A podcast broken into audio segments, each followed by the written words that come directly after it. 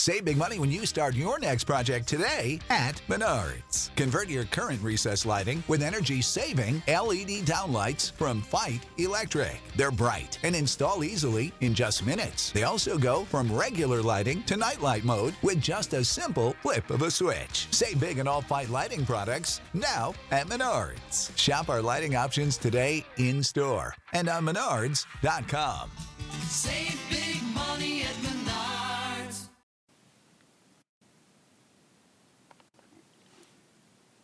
An Army officer is dangerous when he begins to be a glory hunter. Lieutenant Colonel Clarence R. Huebner, 28th Infantry Regiment, 1st Division, AEF, near Sedan, France, November 1918.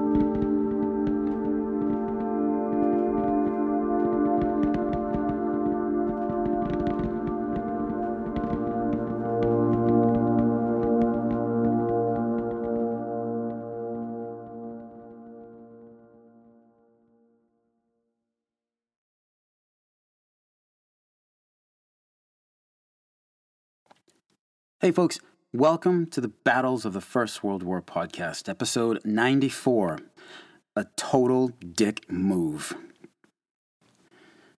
Again, we're light on admin notes for this episode, but a quick Patreon shout out to Sterling. Thank you so much for signing up, sir.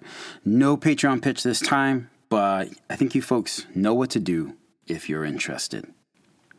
So let's get right to the travesty that is the main event of this episode.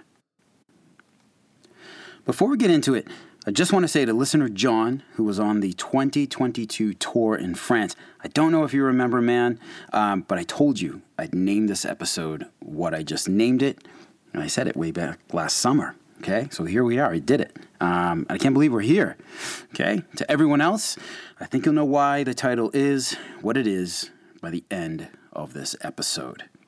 All right, the race to Sedan. Here we go. Following the AEF 1st Army's breakthrough of German lines on the 1st of November, the Americans were on the march. The Germans were desperate to break contact, pull back, and establish a new line running from the Belgian city of Antwerp to the River Meuse. The advancing Americans, though, remained hot on their heels. AEF units surged forward some 17 miles in the first 3 days of November, outpacing the French 4th Army on their left. On November 3rd, 1918, AEF Commander-in-Chief General John Pershing met with French Groupe d'Armée du Centre Commander General Paul Maistre to discuss the latest battlefield developments.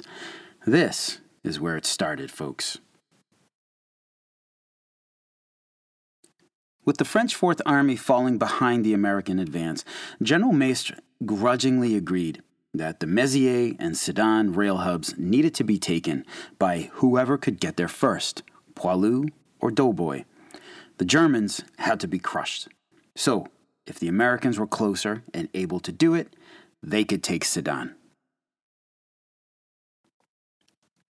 Pershing was dying to hear something like this, and it was all he needed. He wanted a big catch for the AEF. He wanted the AEF recognized for its efforts in the war. He wanted himself recognized for his idea that open warfare, which was happening now in his sector, was the right way to fight a war. Of course, it doesn't take a genius to figure out that if your troops look good, well, their leader can't be looking too shabby either. From his memoirs, Pershing wrote, quote, "It was the ambition of the 1st Army and mine that our troops should capture Sedan, which the French had lost in a decisive battle in 1870. I suggested to General Maistre that the prescribed boundary line between our 1st and the French 4th Army might be ignored in case we should outrun the French, to which he offered no objection, but, on the contrary, warmly approved." End quote. It was the ambition of the 1st Army? I don't know about all that. But he was indeed right on the second part of the statement. Pershing himself wanted the city taken by American soldiers. Okay, why was Sedan such a big deal? Well, there's the rail hub between it and Mézières that made it the whole point of the Meuse-Argonne offensive. Sedan was another city of huge symbolism to the French. It was at Sedan, at the end of the Franco-Prussian War in 1870, where the then French Emperor Napoleon III had surrendered to the Prussians of Wilhelm I. After this humiliating capitulation, France had then seen two of its eastern provinces brutally amputated and grafted onto the new German Reich. France, now on the advance to an expensive victory, wanted vindication, and not a little revenge. For French soldiers to march in and liberate Sedan from the hated Germans would be the ultimate vindication and revenge. The city lay well within the French 4th Army's zone of operations. It was just a matter of the Poilus getting there. On the 5th of November, the AEF G3, Brigadier General Fox Connor, went to 1st Army's headquarters to meet with his counterpart there, Colonel George C. Marshall. And yes, in case you've forgotten, it's that George Marshall. Real quick for those listeners who don't always live with these military terms, G3 means General Staff Officer Position 3, meaning that person oversees the movement and maneuver of the command they are a part of. In Connor's case, he oversaw movement and maneuver of the entire AEF. In Marshall's case, his area of responsibility was that of the entire AEF 1st Army. In the course of the meeting, General Connor gave Colonel Marshall a draft of a message he had written. We will quote it here, thanks to David Zabecki's 2018 article in Military History titled "Racing Headlong." Quote, "General Pershing desires that the honor of entering Sedan should fall to the 1st American Army. He has every confidence that the troops of the 1st Corps, assisted on their right by the 5th Corps, will enable him to realize this desire."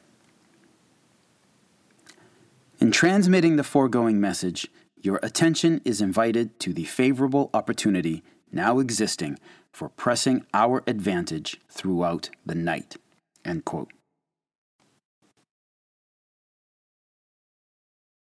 When the meeting occurred, neither the 1st Army commander, Lieutenant General Hunter Liggett, nor the Chief of Staff, General Hugh Drum, were there. Marshall really hesitated on issuing the order to 1st and 5th Corps, but at the end of the day, the AEF G3 outranked him, and orders were orders. Marshall said that if he could not get in contact with Liggett or Drum, he would release the order at 1800 that evening.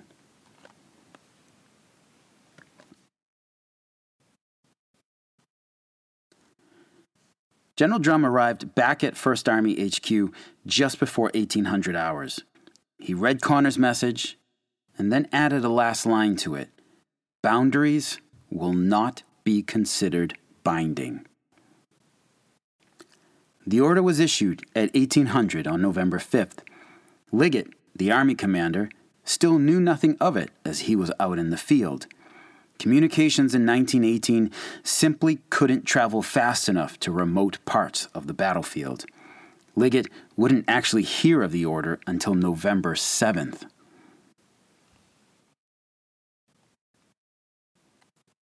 The situation was compounded by the apparent fact that, according to Colonel Marshall, Blackjack Pershing himself went down to 1st Corps HQ.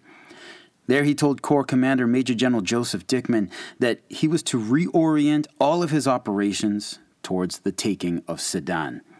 This supposedly happened at 1700, a full hour before 1st Army's orders went out. Dickman, as commander of 1st Corps, duly issued orders for the 42nd Division to push towards Sedan immediately. He did not ask 5th Corps for help. Dickman and General Summerall weren't exactly simpatico with each other. That last line, added by General Drum, of "boundaries will not be considered binding," would be a real doozy. Listen, soldiers are great, but if you don't tell them very specifically what to do and with clear boundaries, they will take advantage. For you military folks listening to this, you know what I'm talking about.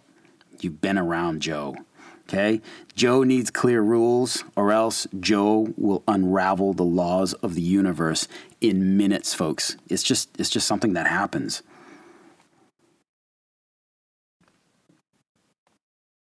Major General Charles Summerall, commander of 5th Corps, now set out to prove that point.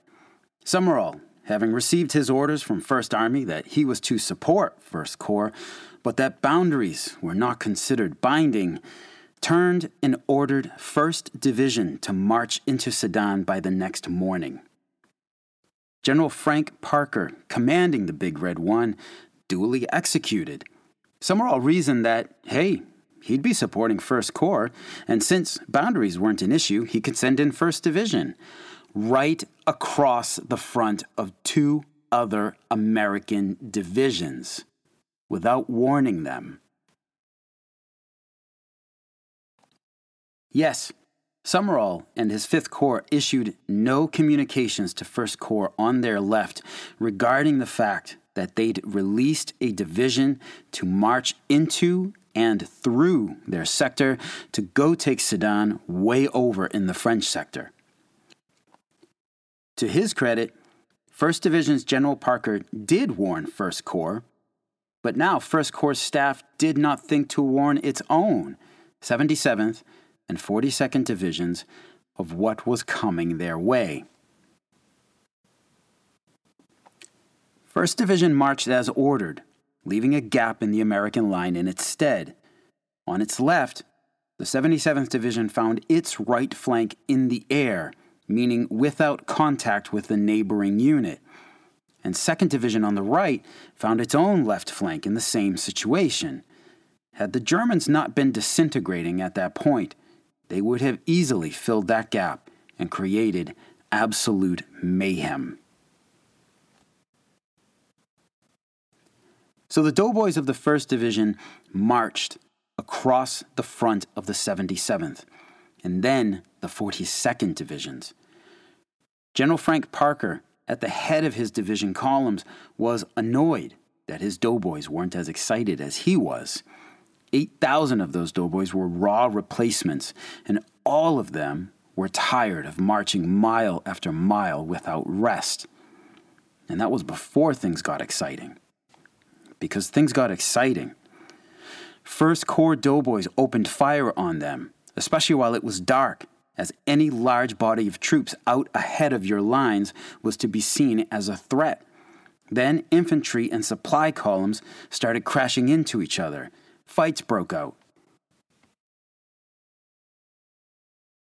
The doughboys of the Rainbow Division were also in a race to get to Sedan themselves.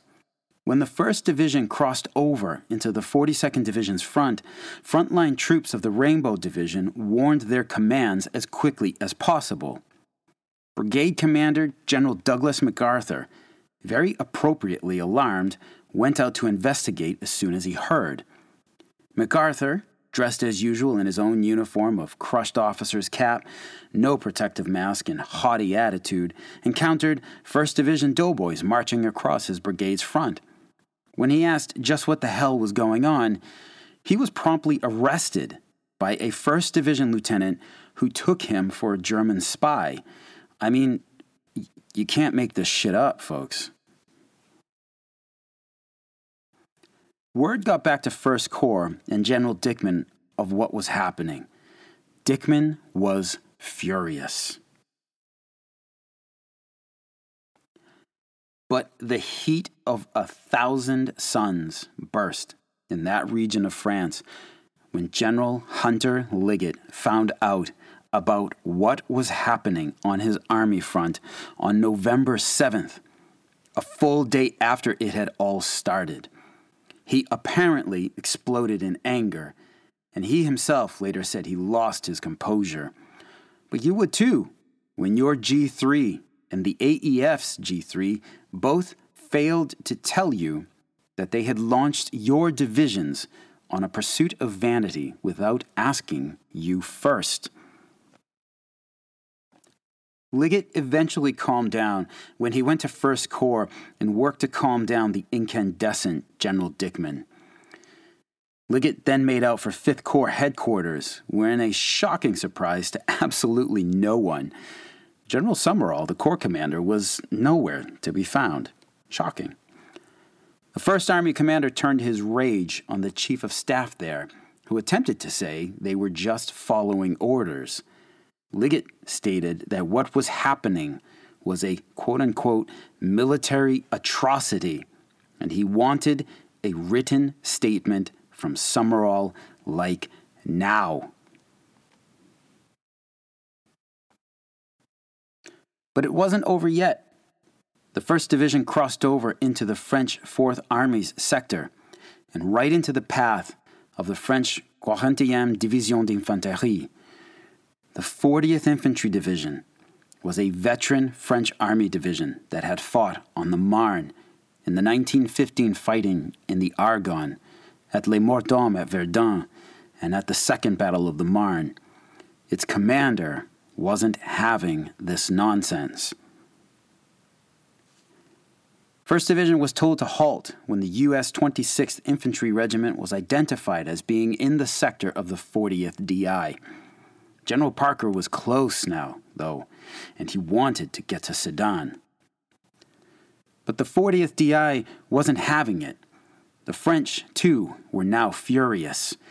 To paraphrase what they then said, "Withdraw your troops or we open fire on you.